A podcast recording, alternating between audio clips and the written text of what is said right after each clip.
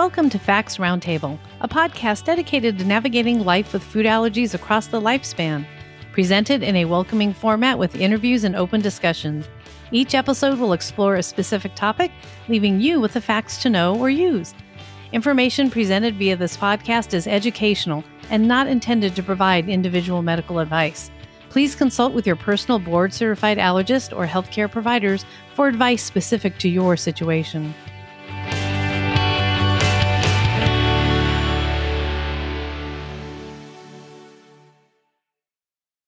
Hi, everyone. I'm Caroline Moassessi, and I am your host for the FAACT Roundtable podcast. I am a food allergy parent, advocate, and the founder of the Grateful Foodie blog, and I am FAACT's Vice President of Community Relations. When a patient with a food allergy or related conditions seeks medical attention, their insurance company will often require prior authorization for medications, testing, or treatments from the insurance company.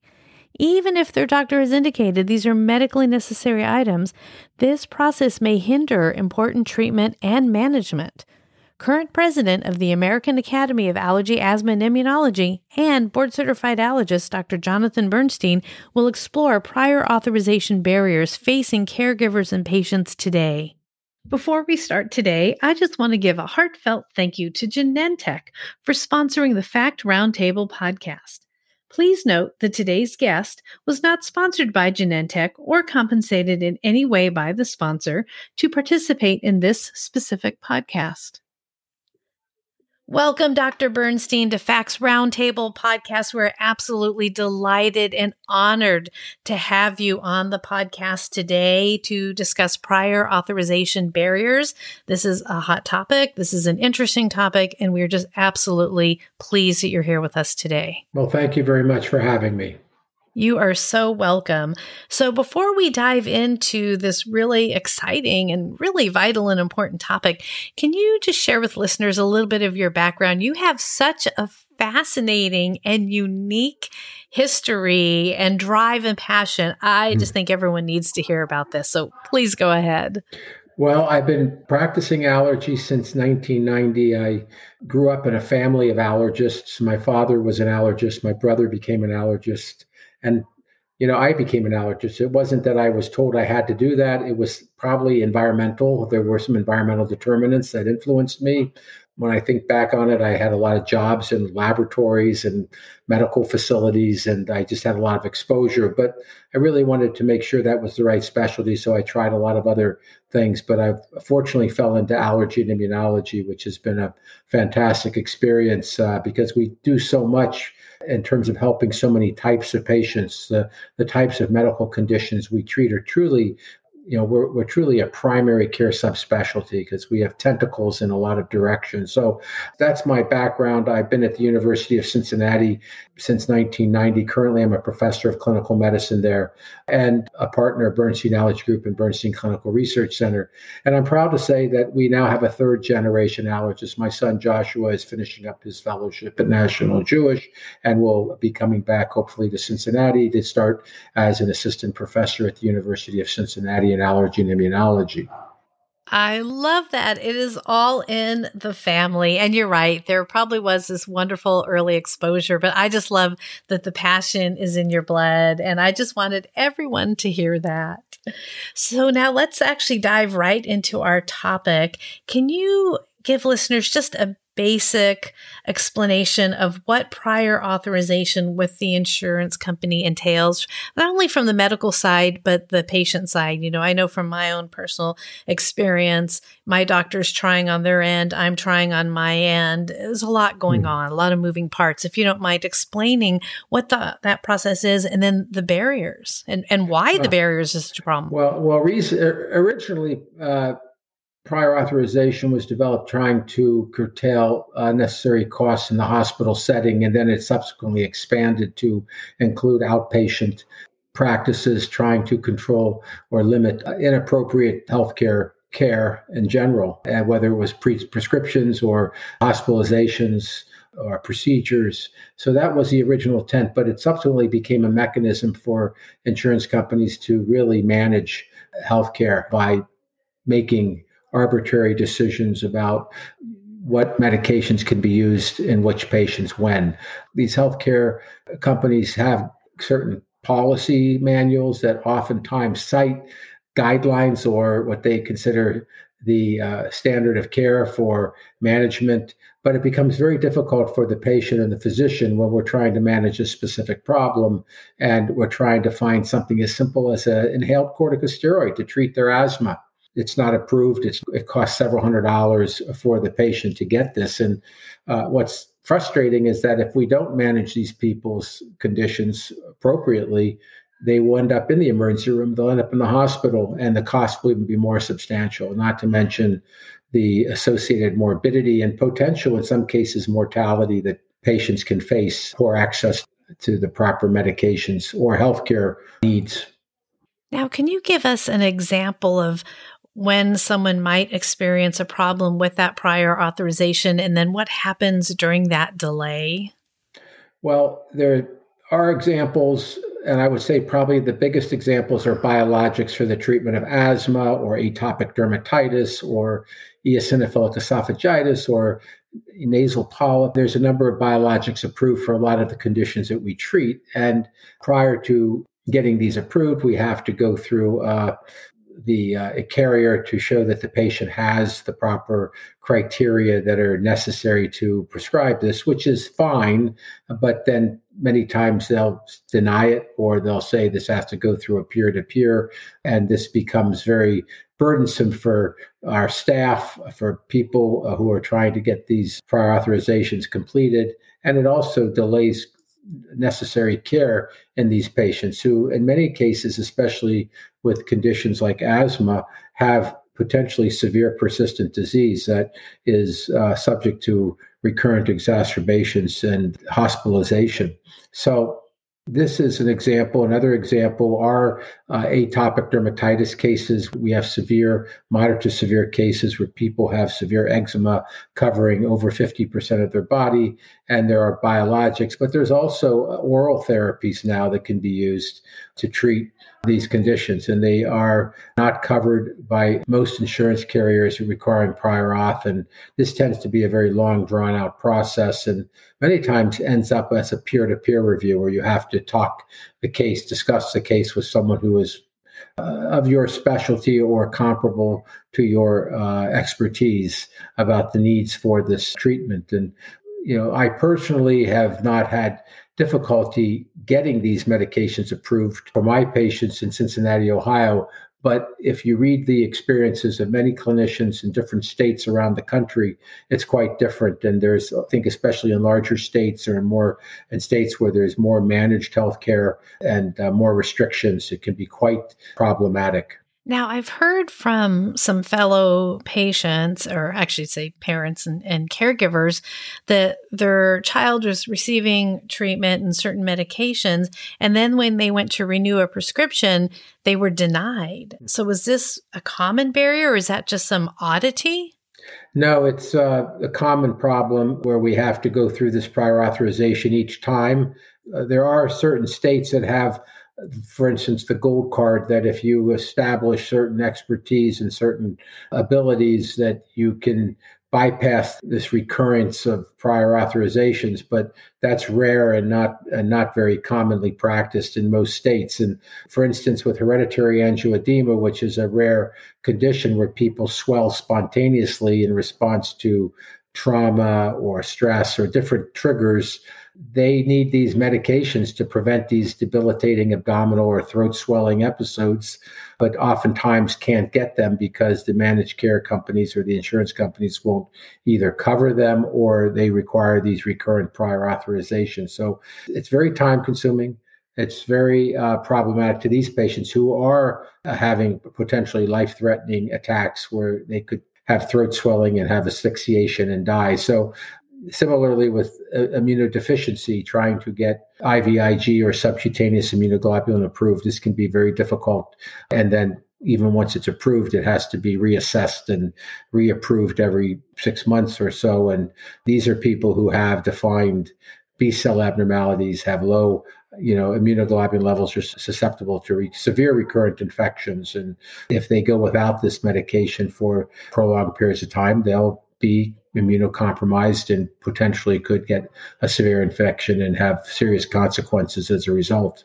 That's terrifying. I just have to be honest here. That is very scary as a parent, and I'm sure for the patient.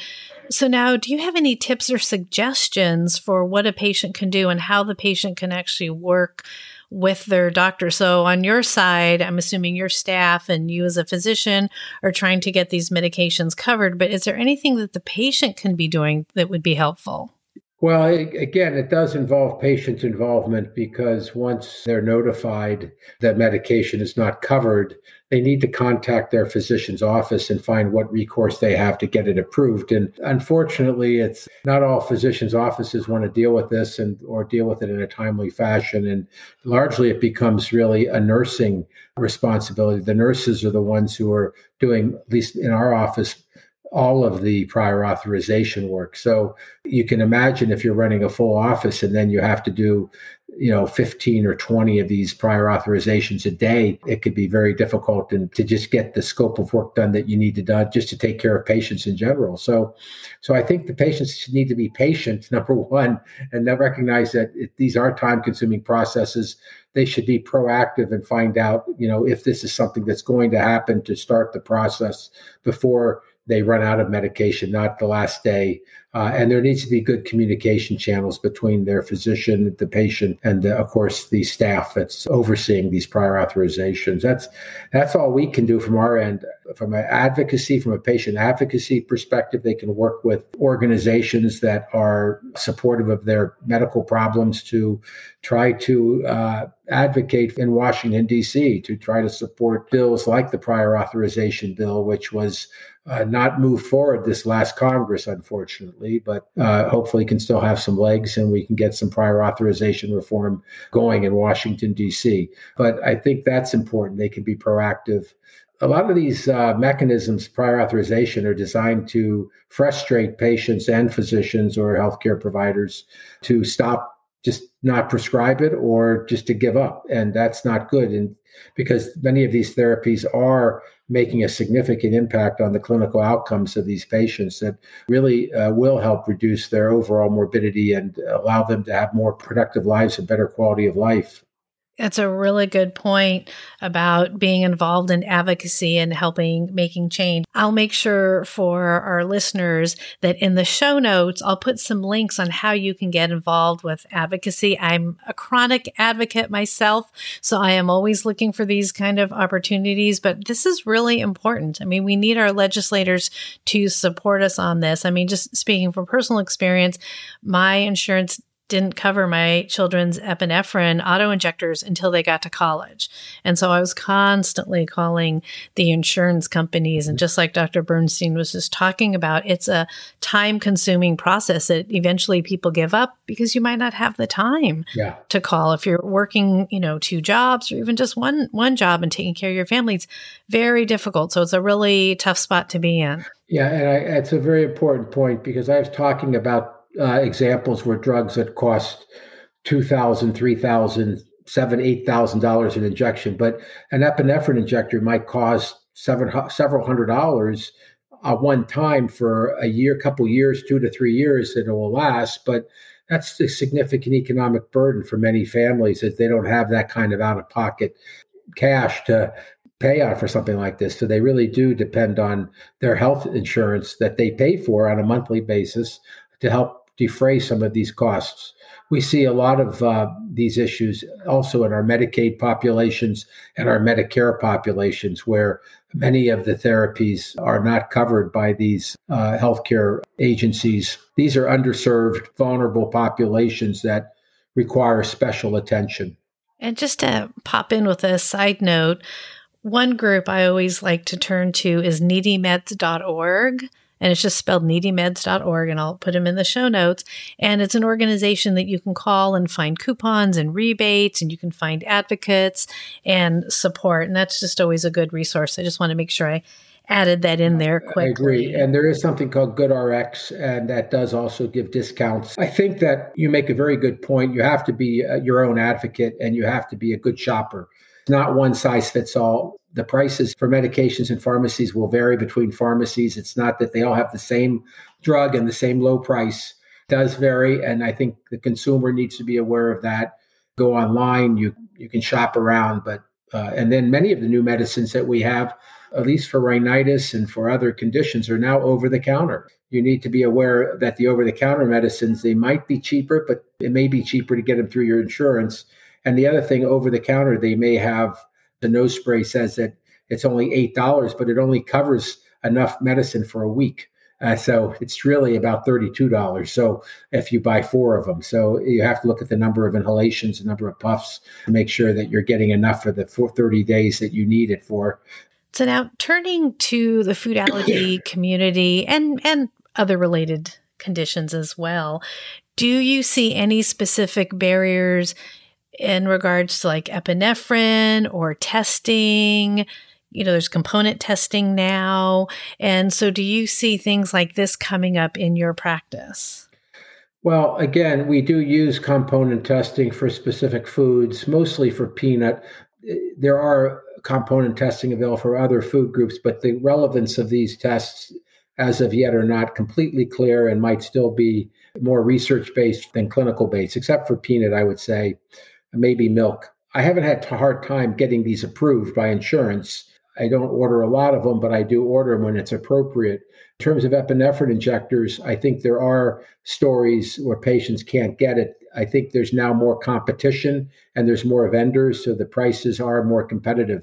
When there was only one vendor several years back, it was horrible. They raised the prices up to several thousand, a couple thousand dollars. It was out, it was outrageous, and that obviously, I think that CEO got reprimanded, uh, as I recall. But it's important that we have we provide patients with options. That's how in our society we can keep costs reduced because there's competition. There are options for rebates and again, some of those are still ongoing. Some of them may have been discontinued, but I haven't had a great difficulty getting epinephrine I uh, approved, at least in our area. But I, this could vary geographically. Like you're in California, much different out there. There's a lot more people. There's again, they've had a lot of you know economic issues in that state, even though they have the fifth highest gross national product in the world. They're a bankrupt state to some extent.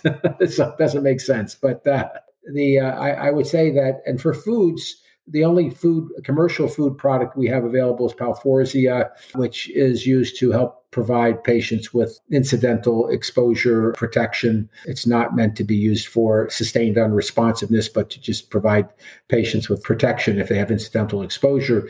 I haven't had too much trouble, but this, these do require prior authorizations and do fall into that category because they are more costly. The bottom line is it's not like you prescribe it and the patients will get it. It requires some intermediary work. I, I don't mind being the patient's advocate, but I think that insurance companies also have to respect the fact that these are very costly things for offices, especially for institutions, for universities, for private practices.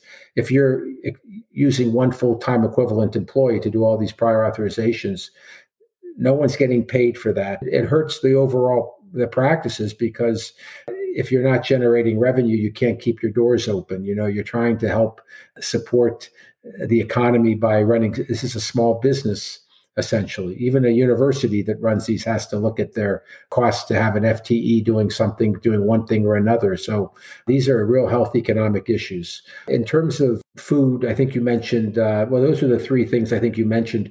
As you know, there's a lot of practices in the United States that are doing oral immunotherapy for foods. These are not FDA approved, but these are protocols that have been developed to provide safe exposure. You know, you can start off at very tiny amounts and then build up over time, typically over a six month period, where patients can actually be receiving one or two grams of uh, protein to that food. And actually, uh, if they come in contact with it, or even if they eat it freely, they typically don't have major issues. Limitations of this practice is that most of the time the children don't like the taste of the foods and so they are reticent to take to eat these foods, whether it's a peanut or a, tree nut, on a regular basis the rest of their life. Uh, so it is a treatment that is effective. We still don't know what the threshold doses for for developing sustained unresponsiveness if if patients stopped eating these foods. How long would it take or would they re, you know have a reaction if they ate the food after a certain period of time? We know that probably only about 25% of patients after stopping foods probably have sustained unresponsiveness so it's not a long lasting immunity. So i think what you know this is a good stopgap and it does work well in children. It helps parents have to deal with these these difficult situations. Parents obviously are very fearful that when they're not around uh, especially when they go off to college that their children will you know be susceptible to a severe reaction. And of course no parent wants to see anything bad happen to their child or to their loved ones. So this these are things that typically can be treated effectively but you know not all kids will go through the process or agree to go through the process. And and there may be bumps along the way. There may be uh, some there is a small risk of developing complications like eosinophilic esophagitis when you do oral immunotherapy especially with milk products. We've had very good experience with this in our practice with peanut and tree nuts and egg and and even milk and other foods like sesame and soy sesame becoming a very important allergen. Uh, I think it's now rated the world's seventh most common allergen. So, so I think that it's it, it has been a good breakthrough. We need more research. We need more understanding of what's happening immunologically during this process but it's a very similar process, likely with what's happening with oral immunotherapy to air allergens, because uh, we do have sublingual immunotherapy that's approved by the FDA for grass, ragweed, and dust mite in this country, and that's been shown to be very effective in inducing uh, tolerance and uh, and reducing symptoms and improving clinical outcomes in in patients treated with those therapies. So so we are moving forward. There's more work to be done, but it has made a big difference in many uh, patients' lives to have this available. I have to say, it's quite exciting. My son's 24 and he developed his food allergies at two. And it's amazing to me all that has transpired and where we're heading. And it's just amazing. Uh, so I do have one more question for you regarding the prior authorization. So you mentioned OIT and treatment. So before a patient engages in that treatment, would you suggest they contact their insurance company right off the bat and just start discussing the treatment and what's going to be needed? Or is that something the medical practice does or we do it together? It's very difficult because there is no acceptable ICD code for this at this present time, whether it's a challenge, how it's billed. And some practices around the country just charge cash for the, their patients and they don't take insurance. Others do a an office visit or something of that nature. So it is variable. So that's a, that's a, a big issue. I think it's important the patient talks about this with the practice and finds out what the cost will be to them and how they can address that. I again, it'll determine if it's out of the, out of pocket versus something they can be run through their insurance, and depending on how it's billed. But this is another area that needs to be looked at, and then we need to have uh, specific ICD codes for billing for oral immunotherapy. Thank you so much. Well, our time together has come to an end. So before we part ways, do you have any words of wisdom or advice you'd like to share or something you just want to make sure our listeners hear from you today? I just would like people to know that allergy and immunology is a very uh, complex specialty. It's not just a specialty. It does skin testing and provides allergen injections. We deal with a lot of health issues. We talked about many of those today. We deal with inflammatory skin disorders. We deal with asthma. We deal with rhinitis. We deal with food and drug allergy. We deal with mast cell disorders, anaphylaxis, unexplained allergic reactions, idiopathic anaphylaxis, eosinophilic disorders. So there's just a lot of things that we deal with. And I think patients need to understand that when they are looking for care to uh, seek out the right specialists to make sure that they're getting the optimal benefit of treatment. Excellent point. And before we say goodbye, congratulations. You are the new president now of the American Academy of Allergy, Asthma, and Immunology, known as Quad AI to our listeners. But congratulations on this appointment. I think exciting things are ahead. And I just want to say thank you for the good work you do in the community and all the change that you bring to everybody. And thank you again for your time today. I appreciate your uh, best wishes for my uh, year as president of the Academy. And I just want to let our viewers know what my presidential initiative is, which is really to develop a service branch for the American Academy of Allergy where we can address environmental disparities in underserved populations through volunteerism. So, in the next six months to a year, we will be on, uh, rolling out our plan and how we will be doing this. We hope that this will be uh, something that will be geographically well distributed throughout the United States, that we will engage our members to really uh, provide volunteer proposals that could make an impact in their community by leveraging their allergy and immunology experiences. So we really want to channel their their energies and their specialty towards the community to really make an impact. So I hope that we are uh, successful in this venture, and I uh, look forward to uh, trying to facilitate it and make the uh, community we live in a better place to live. That is fantastic. And thank you so much for adding that in. And we will be here to support you. So as you move through this endeavor, let us know how we can help you. If you need assistance from the patient community as well, you just let us know and we will do all that we can to support you. So once again, thank you so much for your time today. Thank you very much. Before we sign off today, I just want to take one more moment to say thank you to Genentech for sponsoring FAACT's Roundtable podcast.